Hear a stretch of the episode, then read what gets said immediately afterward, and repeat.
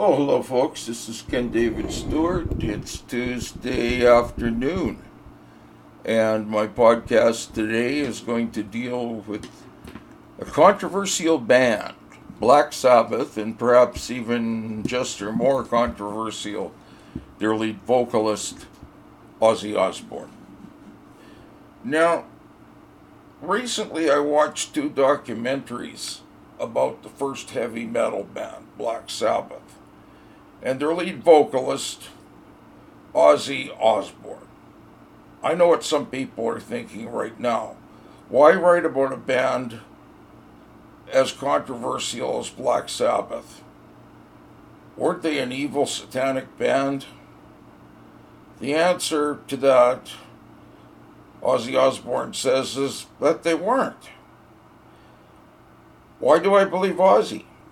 Because he strikes me as a very truthful man who has always been very honest and very open in interviews in all aspects of his life.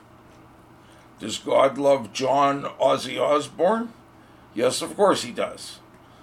I prayed to God yesterday that he would make himself very real, very well known in an exper- experiential type of manner to Ozzy Osbourne.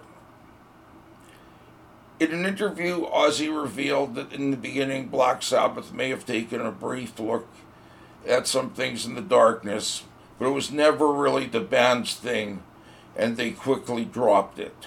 The truth is that Black Sabbath recorded some songs that warned of the dangers of immersing themselves or anybody in things like black magic or the black arts. The problem for the band was that some types of fans, sort of a tribe that were attracted to Black Sabbath, and these fans honestly believed that the band was a dark, evil, possibly satanic group. In other words, one of their own tribe, one of their own. These were the people who would often try to get a meeting with the band members while camping outside their hotel rooms for hours.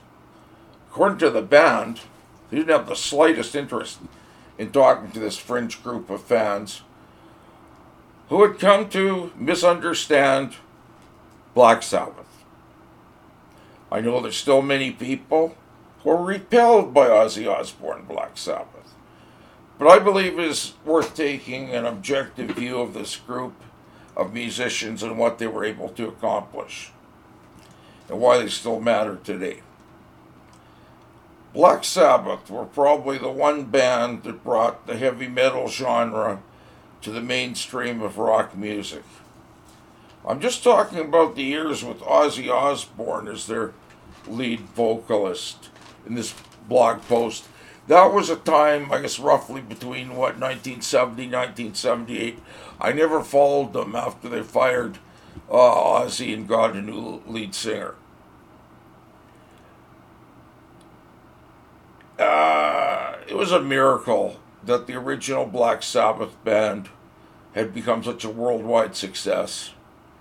It is remarkable amount of you know, complex trauma that Ozzy Osbourne endured in his younger years. He struggled at school to a large extent due to his dyslexia reading problems. Now, dyslexia wasn't even a known phenomenon by the teachers at that time, a known learning disability. Oz was also bullied by many students at school, which forced him to become the class clown. To make matters worse, his parents were very poor. Okay, I'm just going to make it a short one today. That's kind of like like part one on uh, Black Sabbath and Ozzy Osbourne. And I know people like to get through things quickly on their Facebook and WordPress and all kinds of social media sites, so I'm going to cut it short. This is Ken David Stewart uh, signing off, and have a great day.